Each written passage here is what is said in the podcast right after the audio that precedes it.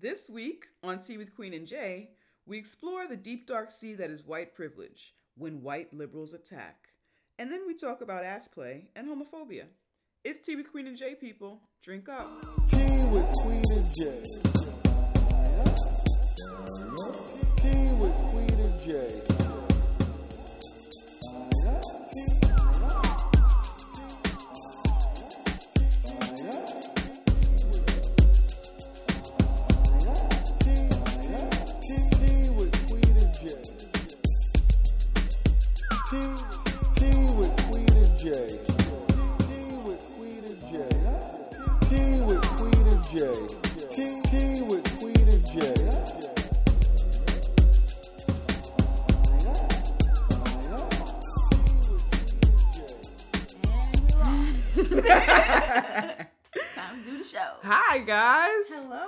Welcome back to Tea with Queen and Jay. I am Queen. I am Jay. And this is Tea with Queen and Jay. Wow! I almost didn't do it. Can't help myself. I can't. I'm going to slide this back a little bit. Okay, I'm announcing it because sometimes I notice I hear noise. And I want to announce. No one says, I heard a knock. I hear it though. I don't like knocks. I don't like knocks. Oh, by the way. And maybe this is me being a prick, but you guys know me. And if you don't, you will know me. Okay. We appreciate feedback. We appreciate you. But! What are you about to say? Don't yell at us about sound quality when we do this in Jay's house. True. Did somebody say something? No, this in general. Oh, and you're threatening people preemptively? I saw something happen. Straight out the box. Okay. And if you're not putting money in the pot. That is true. To help us. That is true. Make this thing greater than it is. Right. Yes. Shut the fuck up. Yeah. We would appreciate for our supporters to put a little money in the donation bucket. That would cover the cost of like engineer fees and studio time and like that kind of thing would be real cool, Kizzle. You know what I'm saying? I'm just saying. Yeah. I mean, I'm happy, you know, sitting in my apartment, talking to my homegirl, having tea. I enjoy that very much. Yeah, I like that. But every now and then something comes up where we require a little bit more than just like the regular us one-on-one. And it would be nice to not have to use my lunch money to pay for those things. You know? So support would be, if I could use your lunch money to build the podcast that we provide for free, then that would be awesome. That would be awesome. That aside, thank you for coming back and listening to us. This is episode 50. 50. It's kind of a big deal. This is a huge fucking deal. One, because I just prefer even numbers. I like even numbers too. They're cuter. And like 50 is like one of those 50 episodes. Years. Yeah. Like have anniversary parties. 50 episodes. If we were a weekly podcast, we would have over 100 episodes right now. Yes. I say over 100 because I know we took that whole break situation. Uh-huh. But yeah, we would have over 100. We would. We've been doing this, yo. Yeah, We've been doing this. If you want a weekly podcast, you can that's another thing. Put some money. If you want a weekly podcast so that we can show up somewhere, do it, and not have to do all the back end work that we do ourselves on our end. That would be amazing. But in the meantime, I'm going to drink this peppermint tea. What are you drinking? I am drinking spiced chai tea. Spiced chai. Delicious. It is really good. And Henny, I just discovered a hack. Yes. And I bought her a bully bone. I don't usually give her like that whole rawhide animal thing. It makes me a little bit uncomfortable. Everything makes you uncomfortable? Yes. But... yes. Most things. We actually went to a party last night and for about 10 minutes I was uncomfortable. I actually walked in and was uncomfortable for about 10 minutes because that's just how I roll. Okay? I start with being uncomfortable. Forget white comfort. Jay Comfort is something different. It's a whole other thing. I just be uncomfortable. Anyway, so I wanted to get her a bone because I've been getting her these bones that were, like they said they were safe for dogs, but I didn't feel like they were really edible, and she's going to eat some of it. Mm-hmm. So I finally bit the bullet. The vet said to get her the bully bone or bully stick or whatever. And if I look her in the eyes while she eats it, she's going to growl at me because she really wants to be undisturbed. And not feel like I might take it away. But she probably really feels like she's in the wilderness and this was prey. Yeah. And she thinks that she found it and hunted it. Devouring my prey. You're right. and you better get the fuck away from my kid. Right. That's basically it's it. It's going to be problems. That's basically it. So you might hear her chewing, but you will also hear her not trying to ruin the podcast. So that's the goal. I think we'll be good. She's got a lot left. I think we'll be good for this entire show. I think so too. I'm happy about that. I'm happy too. She's getting a little loud for my liking, but it's all right. If y'all hear it, you know what it is. So cute though. And you know she's the silent partner. Silent, not so silent partner. Silent, not so silent. Of the third podcast, co-host anyway. Of the podcast. So anyway, got her a blue bone. So that's Hennessy. She's squared away. And in honor of our 50th episode, we decided to bring you a little bit of Pinky. A lot of bit of Pit. A lot of bit of Pit. Little Pinky, a lot of pit. So that's our show today. It's going to be probably mostly the Pit. Mostly Pit. Spend most of our time. It's a lot of shit. It's a lot of stuff going on. And there's a lot of people that need to drown in the pit of pain and suffering. Yeah. So I'm all about that. I'm into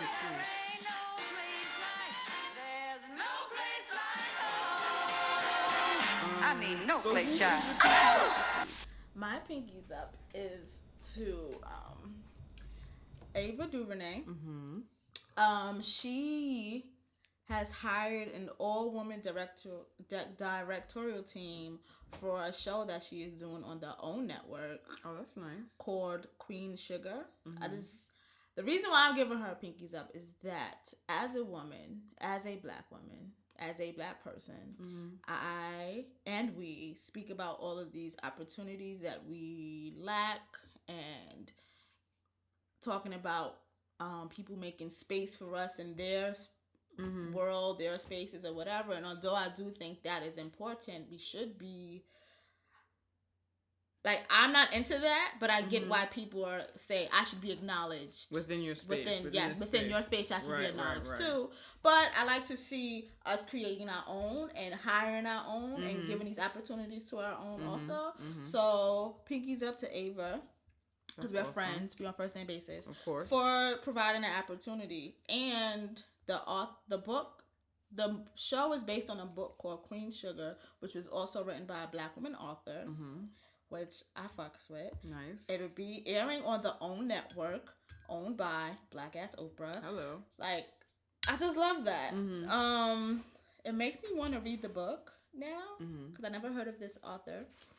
The book is it's a reinvention story basically about a mother and daughter, black mother and daughter who are from LA who somehow inherit a 800-acre sugarcane farm mm-hmm. in Louisiana, mm-hmm. and they move there and blah, blah, blah, blah. So it sounds like an interesting story that I think I want to read. Did you say this? I wasn't paying enough attention. Did you say this is a movie? This is a series? Yeah. Oh, okay. Very cool. Network. Yes, I remember that part. Yes. Okay. Yeah, all women directors. They're not all black women. A lot of them are, but whatever. Mm-hmm. She's providing opportunities for people. Which mm-hmm. is something that I think is important when you do reach certain... So they're doing... You might have said this. I'm sorry. I did. I was focused on my tea because I still have my spoon in there. They were stirring. I'm sorry. This is one series with multiple directors, or she's doing it like... It's a TV show. Thank you. And different women directors, black women directors will direct like an episode. Because that's how TV shows go anyway generally. They have different directors for the shows. Okay. She happened to hire... all woman. Got it. For this situation. I'm into it. Which is thank you for repeating yourself. Yes. No problem. I hate doing that shit. I know. Hate it. Sorry. But I did it for you. I'm sorry. Thanks. Another thing, it's not a Pinkies Up, but it's just me adding stuff. Mm-hmm. I have a love-hate relationship with Oprah that mm-hmm. I think many people who know me are aware of. Right. I am happy that Oprah has this show on her network, but I'm also excited and happy because she is introducing a black author that I have never heard of. Right. Usually, when she introduces, when she had the book club, when she introduced authors, it was either black old authors that we've known our whole life, like Toni Morrison, do your thing, but there are other black authors. Mm-hmm. But then I would notice she would always have an up and coming white author, and that always got on my fucking nerves. Right. Like I always was just like, what the fuck are you doing? Right. So I'm happy that this new author that I never heard of mm-hmm, mm-hmm. is that Oprah is doing that. I don't know if it was her idea, but whatever. Thank you for once. Nice. This is one of the love things. Like we still have our love-hate relationship. Thank you for once. But yeah, you know, we have a lot of things to thank Oprah. We have no. I'm not saying there aren't things to thank. I said I have a love-hate. You just said thank you for once. That's what I'm saying. Yeah, for once. Okay. There's been many onces. Oh, I got you. Thank you for once. Yeah. Again. Yeah, okay. All right. That's cool. That's cool. Yeah. That's so cool. That's my pinky. That's exciting. I'm excited about it. I like how OWN is like. I haven't watched OWN in a long time, but it feels very black now. It feels like there's a lot of black. Because. I know she tried it her way, and then she was like, you know what. Yeah. Who's gonna want? Yeah, it's exactly. Really why? Because she was doing her Oprah shit, where it's like, I get it, got her where she is to be welcome into these other people's homes. So it got her to have a network and all of this stuff. But you kind of leave us out a lot, and I'm liking that you're realizing, I do need these. I do need these viewers. I never felt as left out as you seem to have felt. Because I feel like I'm a little bit of a different kind of black than you. I agree with you. So I didn't feel like I was, her subject matter? Like the stuff that she was talking about. Yeah, a lot of times, you just didn't connect with it. I connect with her. I have connected with her. I'm not saying I never have. I just never really felt like I was in mind when she did things a lot of times. Not to say I have to be, but like she's just a little more respectable, a little more you felt when you say, I know that we're different kind of black people, but when you say you didn't feel like you were in mind, you don't feel like you were in mind as a black woman or as a black girl, or you didn't feel like you were in mind as the type of black woman or black girl that you were. Yeah. That you are. Yeah. Okay. I don't think so. Okay. I still don't think so. Right. I would agree with that. Yeah. I got you. So that's why I just never really was just like, Oprah, like a lot of people are. Right. She wasn't trying to reach out to me. That makes sense. Yeah. Not to say she has to, but I just never felt that. Right. No, I got you. All right. Whoa. Whoa. She's just spilled tea. This is I why I like to do all of this. That's because you was doing too much. She's mixy. She got mixy. It was like, let me wrap this around. I wanted to strain the tea bag and all this stuff. Anyway, my pinky's up. Well, first I wanted to shout out the Support Black Podcast hashtag. Oh, yeah, that's dope. So that was really cool and exciting. I don't know if that is something old that's like resurging, or if that's like a new thing or whatever. But it's my first time seeing it. I just seen retweets and was like, oh, I like it. I felt warm and fuzzy inside. You know, your face is telling me that you kind of indifferent to the whole thing. But I didn't really care. Thanks.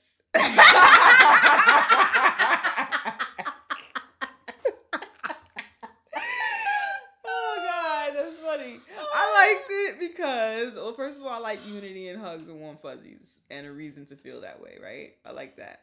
But I liked it because there were people having the conversation and discourse to where for a lot of people, they still see podcasting as like a white man's game. You know what I'm saying? And so I enjoyed and appreciated the conversation, even though I guess we're probably talking to ourselves. Yes. Yeah. So that's why we're just like, all right, never mind. All right. We're like, we in this community know that. Right. Nah. Well, I enjoyed the hugging. I like the cyber hugging. There's a cyber hug. I was like, that's cool. Yeah. Thanks. Wow.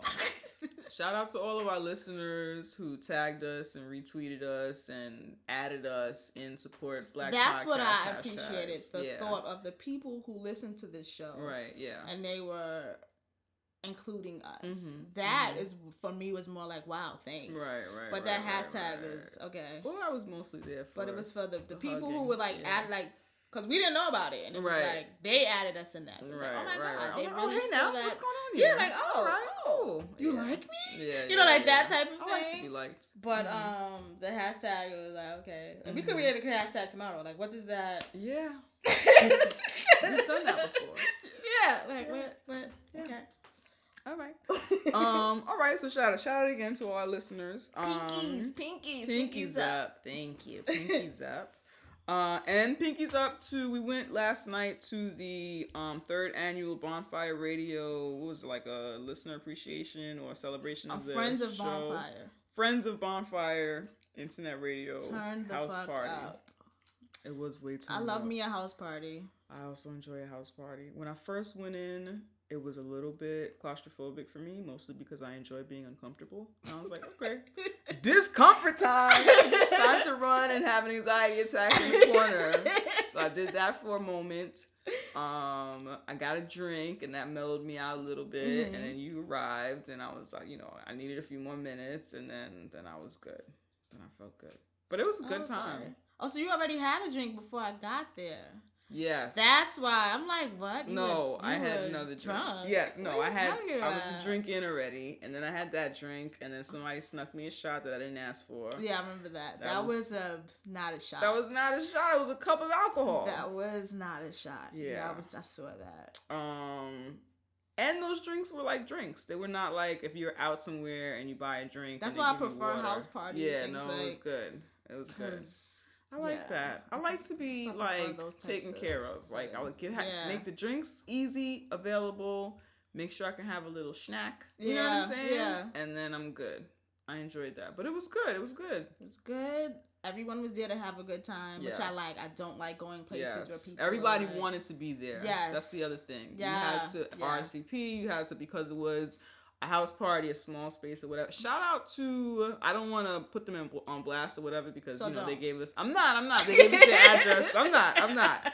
But shout out to the hosts of that party, to whose house it was or whatever. Okay. Pinky's Up. I definitely appreciate that. Was incredibly nice of them to. I was just gonna say their name. I was like, no. That would defeat the purpose of the anonymity. Like, they provided all of us with their address.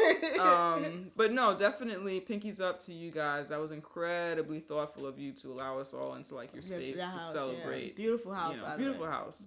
To celebrate Bondfire Radio. Pinky's Up to TK, who was on the mic all night. Yes. I love my ad-libs are very special. When I came in, okay.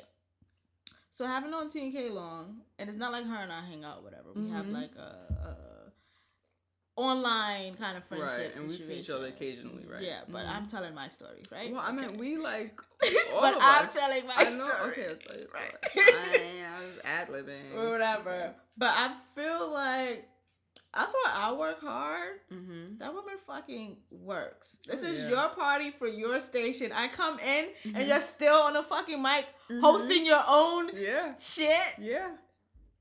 That's what she loves to do. I know, but it was just like, I don't know. I just like seeing people who just like love what they do and just immerse. I don't know.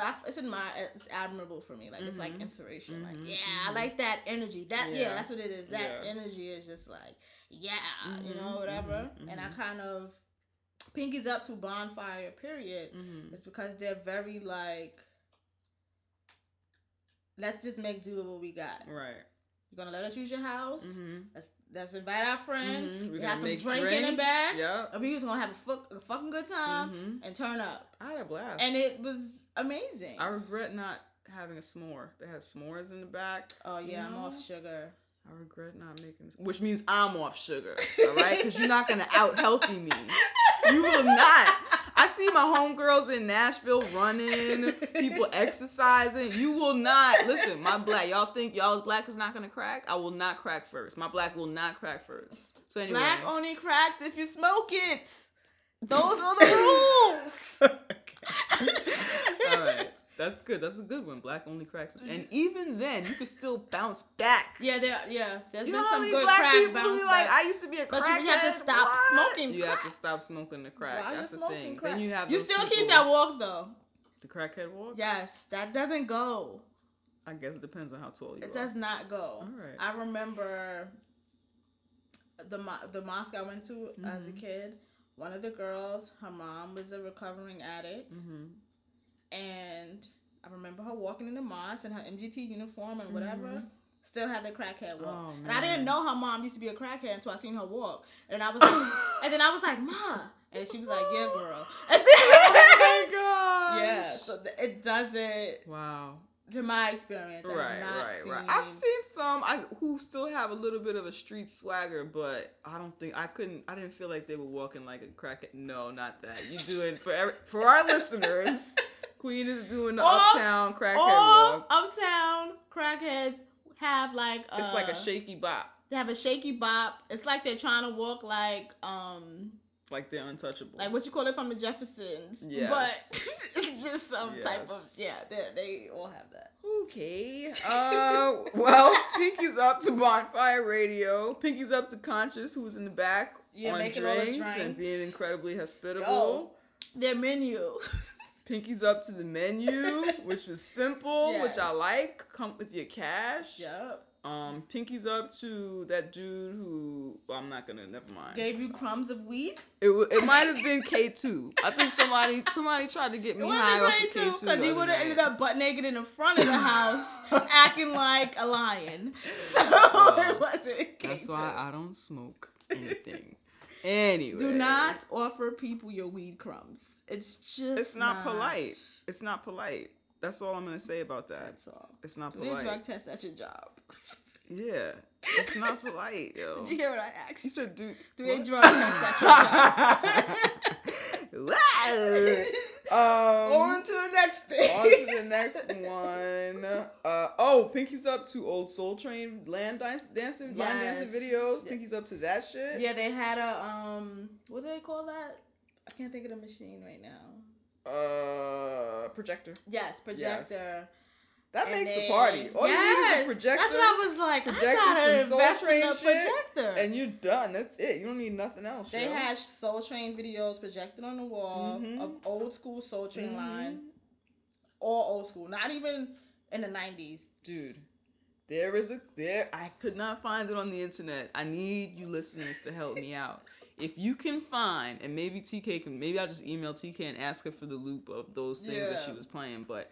It was YouTube video. Yeah, there is a YouTube video of what is it? Omega Sci-Fi brother dancing in the most. He's got on his letters, and then the outfit is shredded and feathered, and it's very Andre 3000. It's very very flamboyant. And he's dancing a jig, and I just want to know whose man's is that, and I need that clip so I can make it a GIF and watch it repeatedly. It was amazing. I live for the women and their outfits. They were great. They look like your mom going to church in the 80s. Yeah, but then they were like dancing. They would dance and taking off their church jackets. Do a split. They'll take off their church jacket and it'll just be a bra, and then they'll like do a split and do. It was just like. Wow. And shout out to Rosie Perez just because. Yeah, they had like a montage of Rosie Perez, and it was just like. She's amazing. So Brooklyn.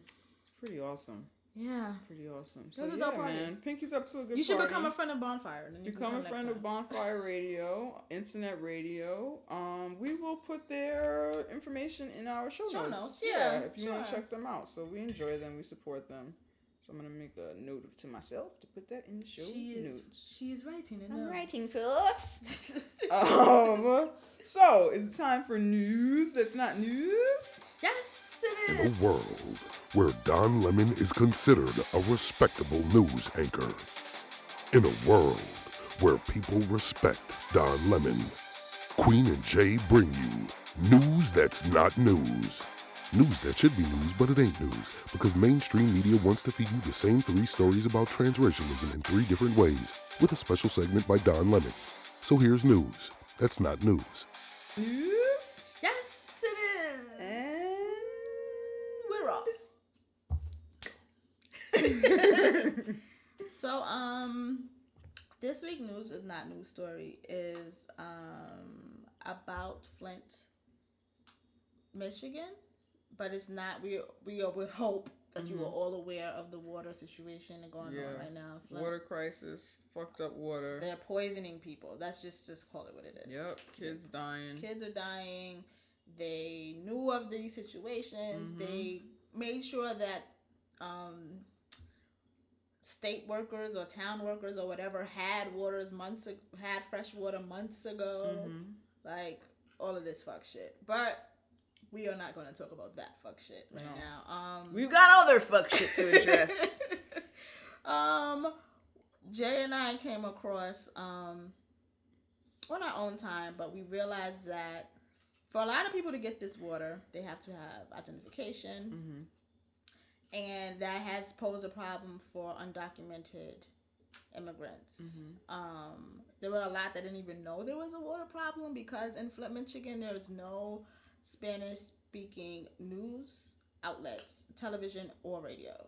Which is bizarre. Fucking crazy. Especially if you're a New Yorker and like I'm used to what do we have several public channels going up? That's on my television. I don't have cable television. Mm-hmm. Most of my channels, I have more Spanish channels than I do English channels on these free networks. Mm-hmm. Mm-hmm. Mm-hmm. So it's weird to It's weird to think that people who did not speak English did not have access because in New York, I think we're really good about everybody making sure everyone has the information. The subway, all the signs are translated. Even our mayor speaks Weird Spanish stuff. Yo. We always have a weird Spanish speaking mayor, and I'm cool with it. I always appreciated it. So. I appreciate it because it's necessary. Right. I still laugh. Right. Because it is funny. Mm-hmm. The green in Este Nueva York. Son la, son las. Muchos. Yeah, it's very. Mañana. Yeah. Like, it's just weird. Yeah. But yes, so even some residents of Flint, Spanish-speaking residents of Flint, said that they had family members hitting them up from Mexico, telling them about what was going on because they're in Mexico and can see watching on Univision. Yep. That this is happening, and they're like, yo, mm-hmm. you know what's going on? Mm-hmm. And it's just crazy that these people have to get this information from not even within the country that they're living in. And we're talking about Spanish. Like, we are neighbors to Mexico. You know what I'm saying? Any other place around the world, it's not uncommon to speak the language of your neighboring countries. Yeah. You know what I'm saying? So we're not talking about them speaking some language that is so foreign and distant. You're not asking them to speak Farsi. Exactly. We're talking about Spanish. So our Spanish-speaking citizens should have access, even if they do not speak English. There should be some access to the information that everyone else is getting. Yeah. You know? So, Jay and I, because the great people we are now, we're just pretty awesome. We're pretty, you know, not to toot our own horn. Toot. We went online to look for ways to help these undocumented people get water, and we came across the Latino Collaborative. Well, we came across LatinoCollaborative.com, which is an advocacy group, nonprofit group that they do stuff for the Latino community anyway. Independent of this, but they noticed this problem, so they have created a crowdfunding page. They already have volunteers and stuff getting water to these people, but they realize that they're going to need more resources. They're like, if the government is not going to help our community, we're going to help our community, which is great.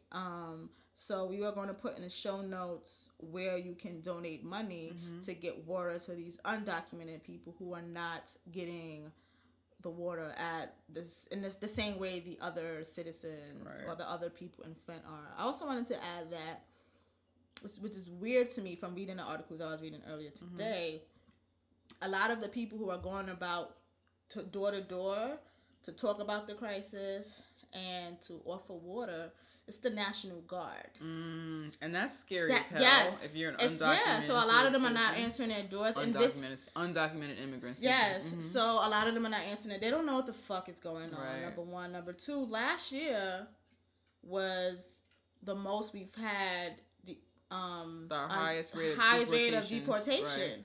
Right.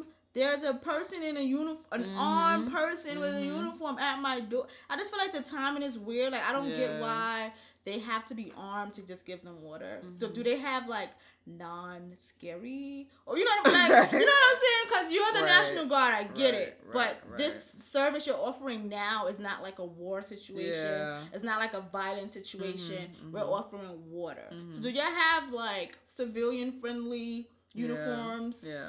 And stuff because that's scary. Yeah. And I don't get why you have to be an armed person to hand out water. And you shouldn't have to be a citizen to get water. At all. You know what I'm saying? Like, water, everybody should have access to water. Yeah, this one woman, she didn't know. She was drinking the water. She was pregnant. Mm. And they told her, and she's just like crying. Like, I didn't, whatever. Gosh. And it's just like, it's just really sad that only because language that these people, language and because they are not documented or they're not, since they're kind of an other, that you're not letting them get this information. It's just really, it sucks. Fucking, it's gross. But we're going to have in the show notes where you can donate to the Latino Collaborative to help these people get water. Absolutely. And then for anybody who is interested in just donating water and or funds or time or whatever in general to the Flint water crisis, it's actually a lot of information online, really. Yeah, it wasn't hard to find. All you have to put in is Flint water crisis donations, and a bunch of stuff comes up. CNN, who we don't typically fuck with, but they have a whole list of like organizations who are donating and servicing out there. Yeah, I mean you could, but like wherever you're at, they're just trying to get these people water. It's really not hard to find it at all. So definitely participate in that if you can. Well, thank you for that. No, that was awesome and useful. And now to the fuckery that I've been holding in my belly. The meat since we ended the show. The last entree. Episode. This is the entree. Since we hit the off switch on the last episode, my tongue has been tingling with the desire, with the tantalizing nature of this story. Everybody strap in. Anyway, I'm about to open some fucking windows. The new XXX has got to be more dangerous, deadlier, more attitude. Who the fuck is this asshole? Say what again? Say what again? I dare you. I double dare you, motherfucker. Say what one more goddamn time. So, the craziest thing happened in my life recently was actually something that happened not in my life, but to my friend. Yeah, I was like... But it was pretty insane. It is pretty insane. It's like the craziest thing. Tell your friend that if I was around and it became physical, I would have jumped in for her. Right? No, for sure. You know, like that's just. I think that's what she, I think she's afraid of that. I think she's actually afraid of this. I think my friend is also afraid of what's about to take place here. But for the sake of everyone, like, I don't even know her. Right? Like, you don't do that. You don't do that. Just jumping in front of my For the sake of everybody, we're leaving everyone's name anonymous, and I make did up names? Because it's weird for me. Okay, all right. We're gonna call my friend Charisse. Okay, Charisse. We're gonna call my friend Charisse, and we're gonna call the girl, the other woman. Excuse me. We're gonna call her.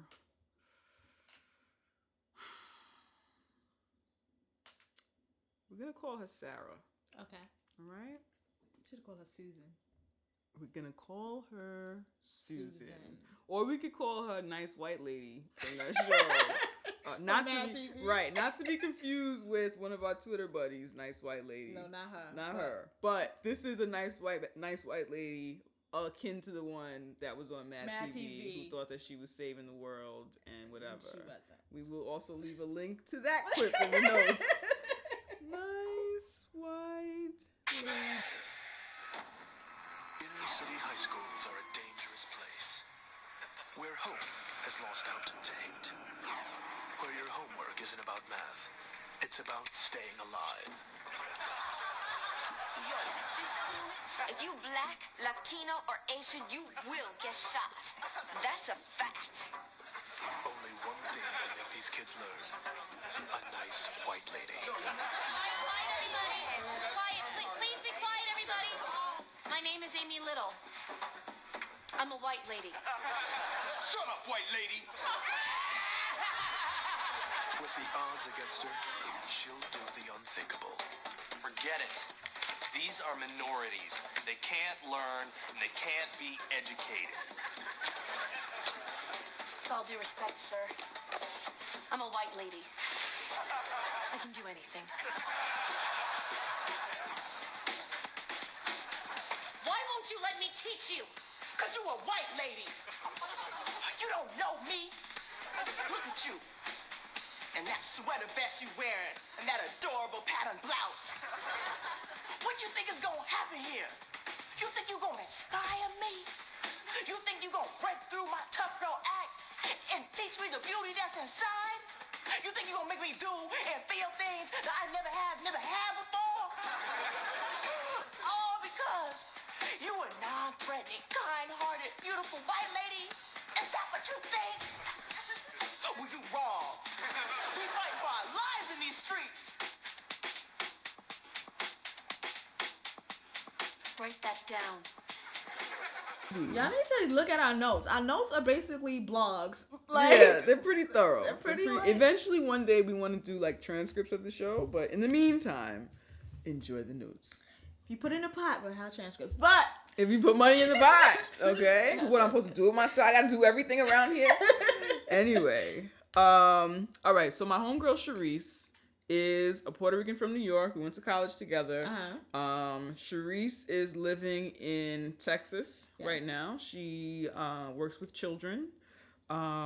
She has a lot of friends who are also educators. Mm-hmm. Where she lives in Texas, it's a predominantly white area, predominantly white city. Mm-hmm. She lives in Austin, actually. Uh-huh.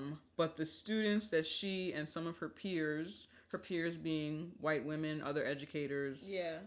It seems from what she's telling me, it seems like the majority of her peers are white women. Yeah. The population that they serve are often Mexicans and other children of color. Mm-hmm. And Mexican, South American. Thank you. Yes, Mexican, mm-hmm. South American. Right.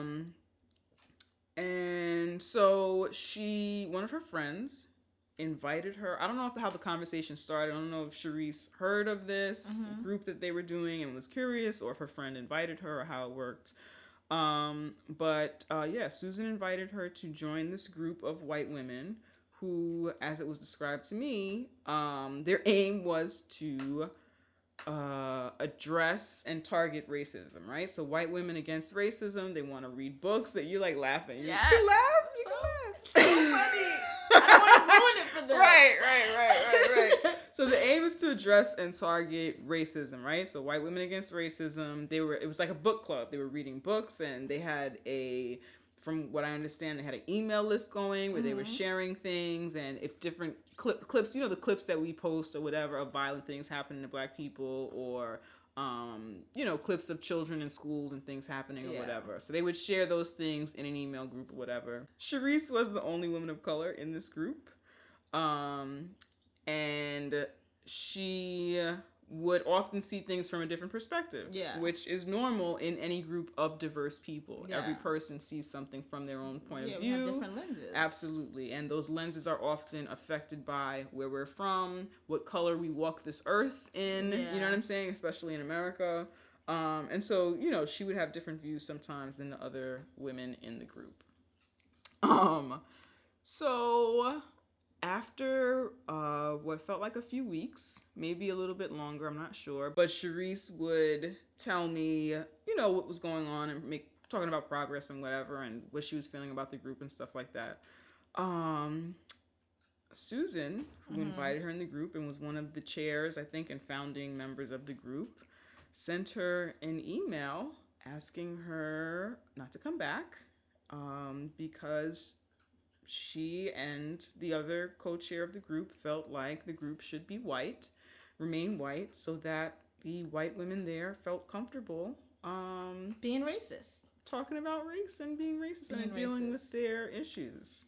So I thought this was, when she first said it, I was like, okay, I guess that makes sense in the moment, right? And then I thought about it, because to me, I feel like whatever you're trying to work through it in the comfort and the space of however you want to work through it. Yeah. Right? This, however, This is different. Your goals allegedly you are a group of white women against racism. You want to work against racism, right? Which includes white supremacy, white privilege, breaking down those structures. Yeah. How can you do that in isolation of people of color? Now, I'm not saying to go and find people of color. But you have a Puerto Rican who's already here. Yeah. Yep. She's here already. Why not deal with whatever discomfort and curiosity or feelings that you're having head on, right? Without excluding this person because the way that they see or experience the world makes you uncomfortable, which I found also interesting that the person who disinvited her from this group doesn't hear how that is like white comfort, white privilege language. They don't. Right. Sharice lives in a world. My homegirl is living out there where every day she has taught herself how to be comfortable in situations that would otherwise be uncomfortable for a woman of color living out there as one of the only women of color. Yeah. You know what I'm saying? In a place that's foreign to her. But these women can't handle this group situation. She was like, they might say things that make her uncomfortable. They don't want to be embarrassed. So now they're afraid. And then this is the other thing I thought about, their discomfort with people of color gaze. You know what I'm saying? They don't want us. I did that. Wait. The opposite of white gaze, yo. No, I understand it. It does exist. But how fucking dare you? How dare you? Even form, like, how, what? Yep. Racism in the U.S., especially, I mostly talk about racism from the experience of the U.S. because this is the only place I've lived. Mm-hmm. It's different. You're not the foot. Mm-hmm. I mean, you are the foot. Mm-hmm. We are the neck. Right. Like, it is different. Mm-hmm. So for you to ask someone who, you have your foot on their neck, and you say, don't make me uncomfortable. The audacity of you. Yeah. I don't like Susan. And Sharice. The audacity. Yeah. And the fact that, see, my interactions with white people, I'm pretty sure I make them feel uncomfortable, but I don't give a fuck. Right. But on top of that, it is because I don't want you to ever feel comfortable enough for you to fucking come to me and tell me you're uncomfortable with my gaze or my. Don't you even form your mouth to, you know, like. And I know that's why I am kind of like, I don't do it on purpose, but I'm myself unapologetically, and I don't care about you know whatever. But how dare you, like, be the foot on the neck and be like, could you not mess up my manicure? What annoys me. My pedicure while you're down there. Yes. What annoys me to another level as Sharice's friend, right, is, so this is like a story that I'm hearing about something that happened to a woman of color, but then also this is my friend. Sharice is not Queen and Jay. You know what I'm saying? Like, Sharice is definitely very pro Puerto Rican, pro woman of color, very herself. Yeah. But she is not, for lack of a better word, and you can correct me, I would say maybe as confrontational as you and I are. No, you know what I'm saying? Confrontational. Right. Okay. There you go. It's like, I'm not offended. I guess for me, I'm not looking for conflict, but I'm cool with it. Yeah, I'm not looking for it either. But if you smell a hint of it, you open that door. If I smell a hair of it, I'm in there. Sharice is not. She's not there for the confrontation, and I think that she's a little bit more giving, and it's a little bit more space then between the pop off and the like when something comes up. I don't know, Sharice, but we have safe spaces. She is alone. It's different. That's the other thing, right? We have safe spaces. Right. Me a little more so than you. I've never even, like, you went to a PWI, like all of these stuff where you kind of wasn't, you were visually a minority. Right. I've never experienced that. I've always experienced like kind of diverse type of place, or mostly black places. So that's probably another why I have another set of comfort when it comes to like, well, this is me, and then, you know, whatever. She has no safe space for that. Nope. So she has to live.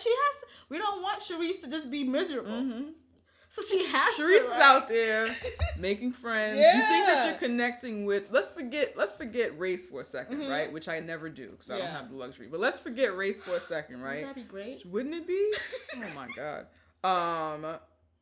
She's out there, and at minimum you think that you're going to be able to connect with another group of women, right? So shouldn't you guys be able to connect as a group of women and talk about race regardless of what your background is? Isn't that, especially in a group that the aim is to fight racism and understand whatever our racist feelings are? So anyway, an added treat, an added bonus to all of this. Susan sent Sharice a long email about why and the what. I haven't You haven't had the pleasure. I would like to thank Sharice. I begged Sharice to send this to me because I really wanted. She was telling me the story and it was just so unbelievable. I feel like I have to take notes because I'm gonna have to come back. What I would like for us to do, I would like you to stop intermittently because there's just too much in here to wait until the end. All right. So we'll tear this apart gradually. Okay. But what's most frightening to me about this whole thing is that as you listen to the letter, you hear she clearly speaks the language of somebody whose intentions are to integrate and to really attack racism. And you would think, had this not happened, you dealing with somebody who was woke, right? So this is a white woman who you would otherwise consider her an ally, right? And I will say, well, you know, I have issues with allies. All right. Some people. Right. I'm like, I'm still trying to maneuver this ally. All right. Thing. Okay, that's cool. That's cool. She's going to hear all the language. All the buzzwords are in here, okay? She might not have used the word problematic or space or whatever the fuck. Okay. I think she does use the word space. She might also use problematic. The point is, all those language, all that activist language, it's in here. And what's frightening is that this is like the most racist thing that I've like ever read. That I've actually ever like this happened to like someone that I know. You know what I'm saying? Mm-hmm. All right. Hey Sharice, I had a chance to talk to the co-facilitator of the group and we both realized that we needed to add more intention to the group. What are we doing and what did we want to accomplish with this group?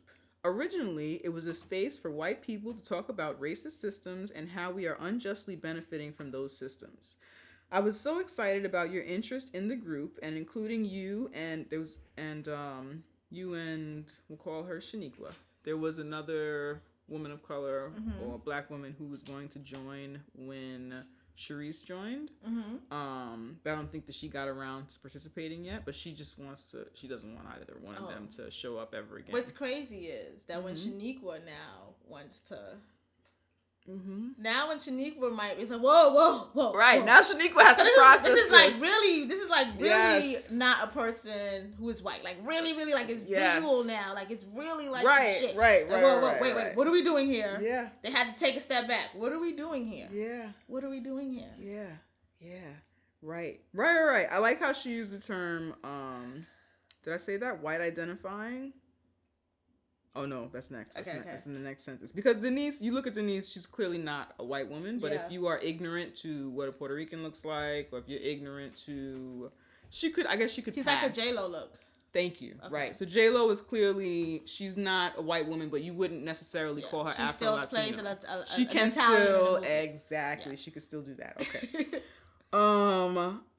So... Okay. I was so excited about your interest in the group and including you and Shaniqua that I skipped a step in considering what that might look like. We originally invited white identified women who are really wanting to take a hard look at white privilege and explore our individual and collective potential to recognize and help dismantle racism. And that's not an easy thing to do. Honestly examine and discuss. That's not an easy thing to honestly examine and discuss, especially when we are at varying stages of having critically analyzed these issues. Do you have any thoughts this far? No. You're fuming over there. Yeah. Okay. You only have to be white identifying to be white? For this group, white identified. So women. I could be white identifying? There's like a... Oh, that's interesting. A criteria to be white identifying? That's interesting. Because they don't just... It seems as if they're removing race from whiteness. Well, this was why I think that she included this, white identified. Because like I said, Denise is not... I wouldn't look at her and call her Afro-Latina, even though we know that, you know, she's of African descent as a Puerto Rican woman. Yeah. So I think if Denise chose to identify as white... Because a lot of Latinos do. And they're also their experience. There are women like Denise whose experience is not that of a Puerto Rican in New York, of a New Yorican. You know what I'm saying? Mm-hmm. Like a lot of the Latinas in Miami, even though Miami has a large Latina culture, a lot of them identify as white. A lot of Cubans. Not only in complexion, but in experience. Yeah. Because they can live a certain white lifestyle. Yeah. So that I think... is why, and I don't know this person, But I did feel that that was why she included that language, because I feel like if Denise was not like a Puerto Rican, how we know Puerto Ricans, that it would be a different story. You know what I'm saying? But she was like Cameron Diaz. And she was like Cameron Diaz in appearance and in mind. Right. Because nobody acknowledges that Cameron Diaz is a Latina because we don't have to. Exactly. And she doesn't have to. Exactly. And I don't know where Cameron is from, but she's not Boricua. Her last name is Diaz. There's something going on. But I'm saying like she's not. She's not New Eureka. She's not like from a community. I don't think but that is. But clearly in her name. Community. Yeah. It's there, but no one even like. Right. So. We see you, Susan. We originally invited white identified women who are really wanting to take a hard look at white privilege and to explore our individual and collective potential to recognize and help dismantle racism. And that's not an easy thing to honestly examine and discuss. I also find it interesting that they're she uses these words like to take a hard look. You want to take such a hard look at it. But you don't want to look at it from the actual perspective of a person of color who experiences racism, right? If you experience it, you give it. Yes. Okay. And then how it's not an easy thing to do. We got to understand how this is not easy for them. The work can be emotional and messy. Many of us feel shame or guilt and have difficulty expressing ourselves. I'm not saying that's right or fair. It's just what we are working with right now. We also don't think it's fair to burden people of color with work that we should be doing on our own. Even though I am intentionally working on this part of myself, I still have a long way to go. The thing with this, we don't want to burden people of color with it. That's cool, but if Sharice has chosen to be a part of this group and she knows the work that you do, I feel like this is like some major like whitesplaining. Like, excuse me, we don't want to burden you. That's cool. But like, this is what the group is. The group is kind of where you come together and you talk about stuff like this. You review books, you have an email list going on or whatever. Why not include Sharice in this conversation and say, this is how we're feeling. What do you think? I don't want to burden you with this stuff. What do you think about this? Instead of just telling her we're uncomfortable. You have to go. Who are you to choose what burdens Sharice? Right. That's her decision. You're not even like that's her decision. As a white woman, you really know what color needs. You really know what Sharice needs because you're just this all knowing. She's a nice white lady. Nice white lady. Yeah. No, Sharice knows what she needs. Sharice knows what she's in. Sharice can say, you know what, this is a bit much for me. But you're not even giving her that choice because you're the nice white lady who has all the answers. All of them. So you've decided this is a burden just because it just is. Yep. Because we are committed to looking at white privilege fearlessly. Can we take a moment and laugh at that? There's fear. She says fear because we are committed to looking at white privilege fearlessly. But there's like fear in looking at white privilege because she's saying this whole letter is about how afraid they are of looking at it. Yeah, there is on her part. There is on the part of this whole group. They're definitely afraid of looking at it. No, but I get being afraid to look at it because everyone's afraid to look at their shit. But it is what it is type thing. Like when that's only really for us to accept that things are how they are. That's for people of color. Yeah. For people of color, you gotta accept it and accept that it is what it is. For white folks, no. We have to accept. No. Yeah. It's slowly and steadily will I come into knowledge of this. And not in front of people of color where I might be embarrassed. I might say something that makes me feel bad and uncomfortable in front of someone who might judge me. Anyway. I hate Susan. It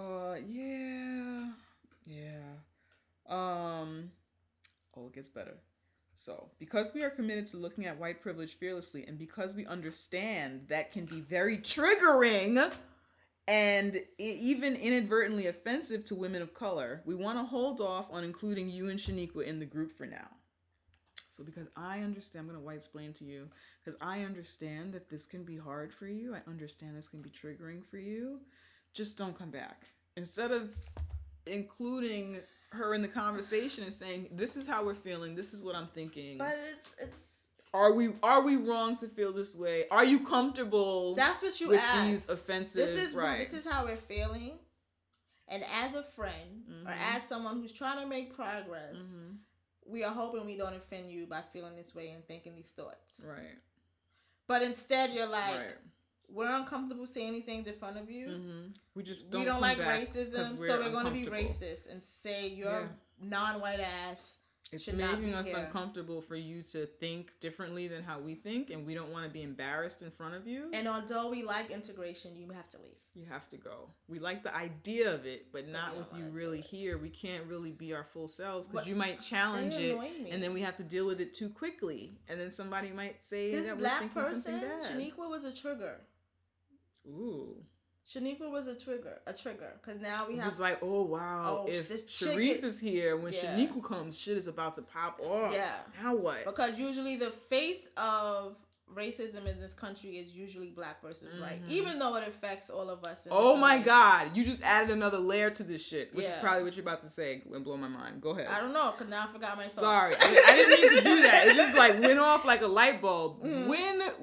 It's possible that if Sharice was Shaniqua, she would have never initially been invited. Oh, hell no. Right. Hell to the no. Right. But Shaniqua made this shit real. Can you pass me that one? I want to drink some. Shaniqua made that shit real. Yeah. Like, oh shit. Right. Like, and then, really have to, like, yes. Because the face of racial relations in this country is generally a black one and a white one. Yes. So now I have to look at this black face. And I don't think that they experienced. No. Sharice as a woman of color who lives the life of a woman of color to really have those experiences and have those things to say. It's kind of similar to like your hair and how it's like you're showing them, no, I'm really fucking black. Like I'm black. In this kind of way. Yeah, like, this is part of me too. Whatever you made up for yourself, whatever that was, this is a part of me also and you're just going to have to deal with it. Shaniqua was that. Like, wait, whoa. Yeah. If we really have to do this? Right.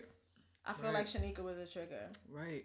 And unfortunately, Sharice just happened to be like a pawn. Well, she was like the test kind of thing. I don't think she was a test on purpose. I think that they were open to having her in the group, but I don't think that they understand what it's like to be a woman of color, of any color. Yeah, and so they weren't expecting any kind of differentiating ideas or anything.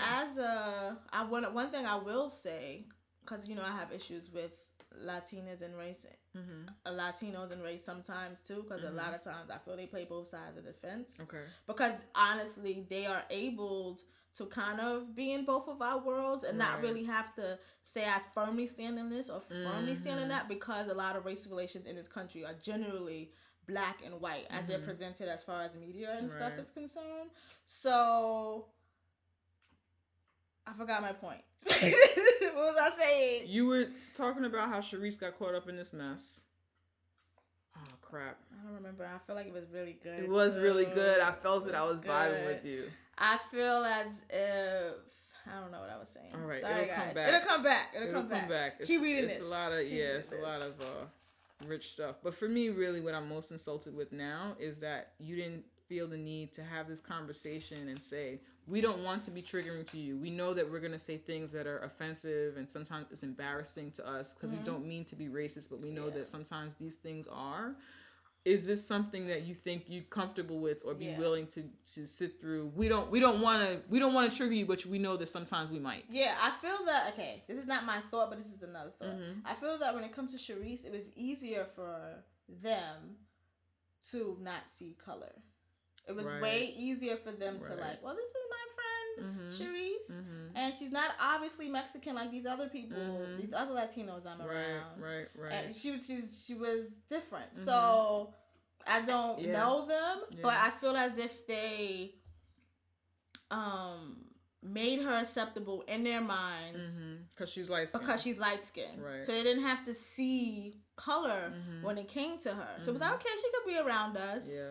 When it comes to this, because it's not, you know, whatever. Which a lot of white people, because our experience as people of color, like, which is why a lot of them don't understand how President Obama, as a half white, half Kenyan man, is just as black as you or I. They don't understand the what blackness is and how it unifies us. They do, because I feel they do because they only, people who are mixed race and mm-hmm. look visually black, mm-hmm. like what you would just assume is just black, you mm-hmm. want to know that they have another situation mm-hmm. going on. They only say they're half white when mm-hmm. they're doing some great shit. Oh, well, no, of course. I guess what I'm trying to say is I think a lot of times for a lot of white people, blackness is determined and identified by complexion. Oh, okay. I see. That's what I'm trying to say, right? So...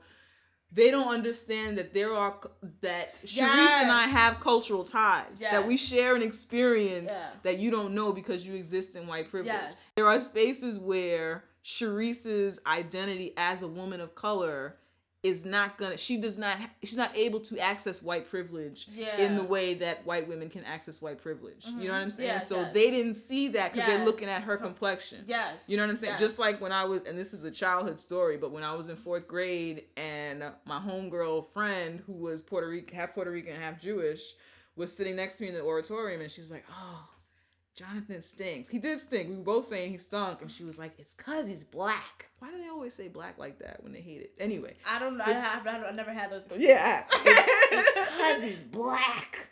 And I was like, wait, what? You know that I'm black, right? Yeah. She's like, you're not black. You know what I'm saying? It's just like, and this is a child. But yeah, this, yeah. I think, is how a lot of adult white people yes, are look at definitely. Color and complexion. They think that my blackness is tied to how light or dark than I am yeah. when it's tied to this shared ancestry and this shared experience. Yes. You know what I'm saying? President Obama has been treated like a nigger.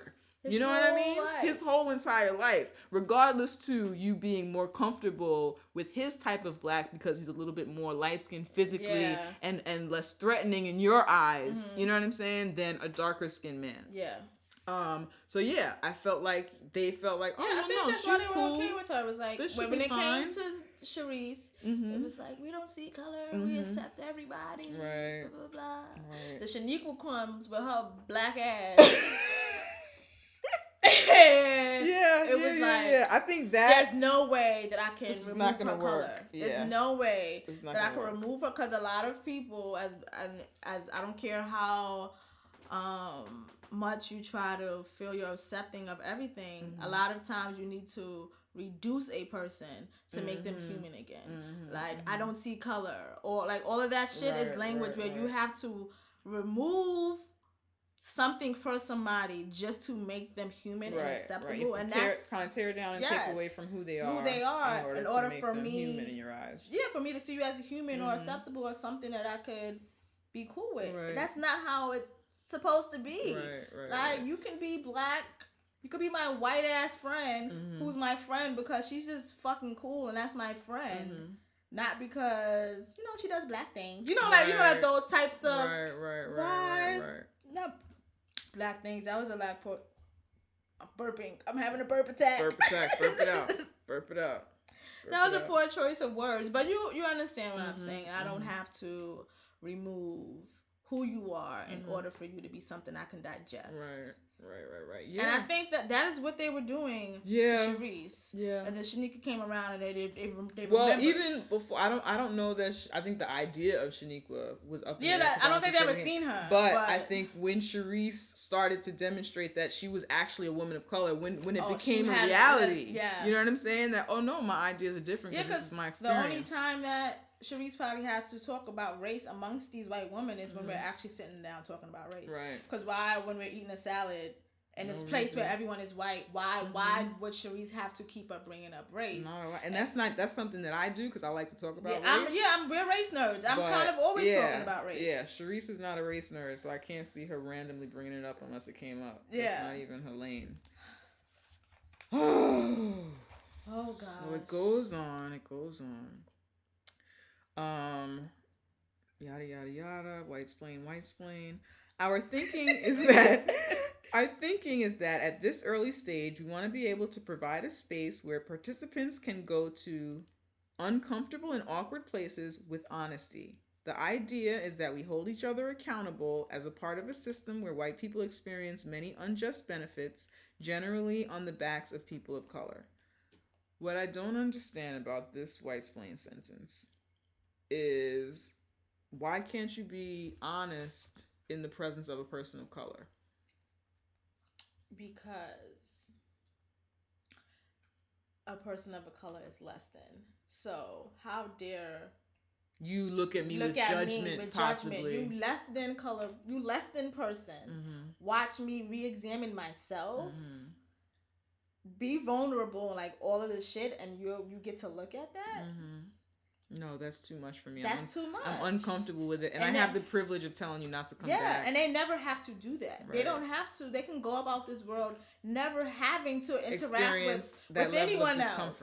Ever. Right. There's no way that I can be a person in this country and reach a certain amount of success or whatever if I don't interact with people who solely look like me. Mm-hmm. You have that privilege and I don't. So they don't even know how to... They don't know how to code switch. And we do it all the time. We do it all the time. We speak everyone's language. That is our life. We speak everyone's. Yes. We speak our own language. We speak that middle ground shit. And we speak that I'm the only person of color in this room language. Yeah. And I can deal with the discomfort of being the only person of color and everybody being the same. How dare you make me code switch? Right. How dare you make me... They don't even know how to do it because they've never had to do it. Yeah. Or when they do, it's that awkward, hey, sister. You ever had that happen? Don't sister me. I have had that happen. My mother ain't birthed you. I went to a predominantly white institution. Oh yeah. I keep forgetting. Yeah, girl. I've had that happen. It's funny because there are people of color who went to my university who really prided themselves on, I didn't only do black things, and I didn't only stick with this group or that group. Every day I went to class, I was the only person of color. So if I left that class and did only black girl things and maintained my sanity, that was cool. Well, we know what that is. You don't get any chips. White is right. These motherfuckers want chips for, I got to know other people because I didn't only do person of color things. I didn't only do black things. They think white is right. Good for you. Where did that get you? I must be a better kind of black or a different kind of black because I know that I live in a world with... many different races and I have to deal with them every day. So when it comes to my choices, what the fuck I want to do on my own I'm not going to volunteer for more. Hey, sister. I get enough of that. That was not like intentional segregating. When there were things I wanted to volunteer and do or whatever, I volunteered and did those things, but I didn't find the need to, and I really didn't join any group. If like my friends were doing some shit, I would do it with them, but I wasn't a big join this group and be committed to something because I really had to be in my room depressed and asleep. That was really what my agenda was. Yeah. But yeah, I find that interesting. I only find it interesting when they use that as like a badge. Yeah, no, that's what it was. Right. I think we had a Facebook status like that. I was reading it, and I was like, "Shut up." I didn't comment, but it was like, "Shut up, get out of here." Ridiculous. Oh, but right, okay. So blah blah blah. They don't want to be uncomfortable. White-splain. Here's the other thing: is this language of. The idea is that we hold each other accountable as part of a system where white people experience many unjust benefits generally on the backs of people of color.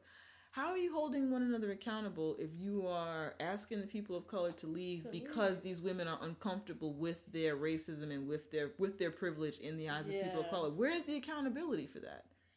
I don't understand. What I don't understand is even black people have realized that... No. Black people have had to have these conversations amongst ourselves because it was a repairing thing. It was a building thing. Right. It was a let's identify this and find some common ground or whatever. So it made sense for us to kind of be in places with just us to talk about these things and work our way through them and whatever. And we weren't doing anything to anyone else, and we were doing it as a result Of being oppressed. Right. Like, I guess what I'm saying is, the problems that we were having, we were not inflicting on another race or group of people. Exactly.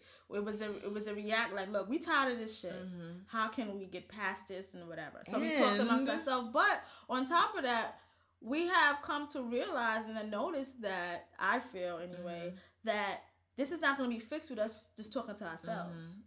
We have to talk to fucking everybody. Right. And that's what we are doing. Right. How are you...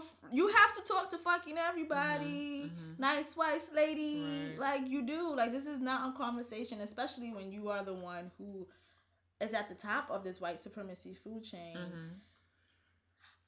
why do you feel, well, we know why you feel you have the luxury, mm-hmm. but why do you feel you have the luxury to fucking sit amongst yourselves and figure this shit out? No, on no. On your own time. There's this no, Portlandia. Your foot is on my neck. Yeah, yeah. It's on my neck. It hurts. Mm-hmm. There's this Portlandia sketch. Do you know Portlandia, the show? Portlandia. Anyways, no. The sketch show with Fred Armisen, and I forget the woman's name, mm-hmm. Which actually makes me feel bad. But anyway, Fred Armisen is the more she's forgettable person. I don't know. I don't even know the show. I'm just more common, like, celebrity. He's the person I'm familiar with. No, she's forgettable. Anyway. No. She's really funny on the show. I think her but name forgettable is Carrie. No. Anyway, they have this sketch where the guy, he's like just a stay-at-home guy, and he does nothing at home or whatever, and his wife or whoever she is, his girlfriend, works every day, and he justified it. Someone said something that what he was doing was very feminist, and he was like, I'm a feminist, and it made him feel better about doing nothing at home. But then he got all into it, and he started going to like these feminist meetings. So he goes to this meeting, but it's all guys, and they basically are mansplaining like feminism, you know, to themselves, to other people. At the end of one meeting, they're like, that's it, we fixed it. We fixed feminism. We're gonna fix it. We're gonna us men. We can. It was like it was so that's what this clueless like. To the whole thing. That is like that's what exactly this high fiving one like. Another and that's it. We fixed feminism. We fixed racism. Us. We're gonna sit here alone, not be challenged, and we're gonna fix it. Cause I'm a nice white lady. Oh, okay. Blah blah blah. White splain. I think that's just what the letter is. Blah blah blah. Yeah. Oh wait, no. More okay. White-splaining. Okay. You know, they want to hold each other accountable, yada yada. I encourage you to consider meeting with women of color and explore issues related to racism from your perspective. Tell me you don't want to like go and like do it, commit an act of violence somewhere. I am praying right now. I'm gonna go ahead and let you pray. I am praying. My eyes are closed. I'm going to let you pray. And I'm praying. Yeah. Because. Mm-hmm. Why don't you, a woman of color who deals with racism all the time, let me tell you, why don't you sit with your friends and your other people of color who deal with racism? And you guys talk about that. We'll talk about it separately. If we were not podcasting right now, I would say let's meditate for a minute. Are you okay? Because. Are you all right? I'm feeling like Tupac and I want to shoot him up. You gonna spit at the microphone? No, it's who the fuck?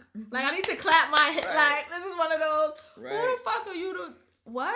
First of all, bitch, we've been having this conversation. We've been doing this. Okay? Denise came out her mother's vagina and had to have this conversation. Are you fucking serious? Yes, our whole life is spent having conversations about race and racism. We didn't become adults and was like, this thing is weird. Something's not right. Let's talk about... No! We experience race... This is not new for us. Every day. The short end of the stick.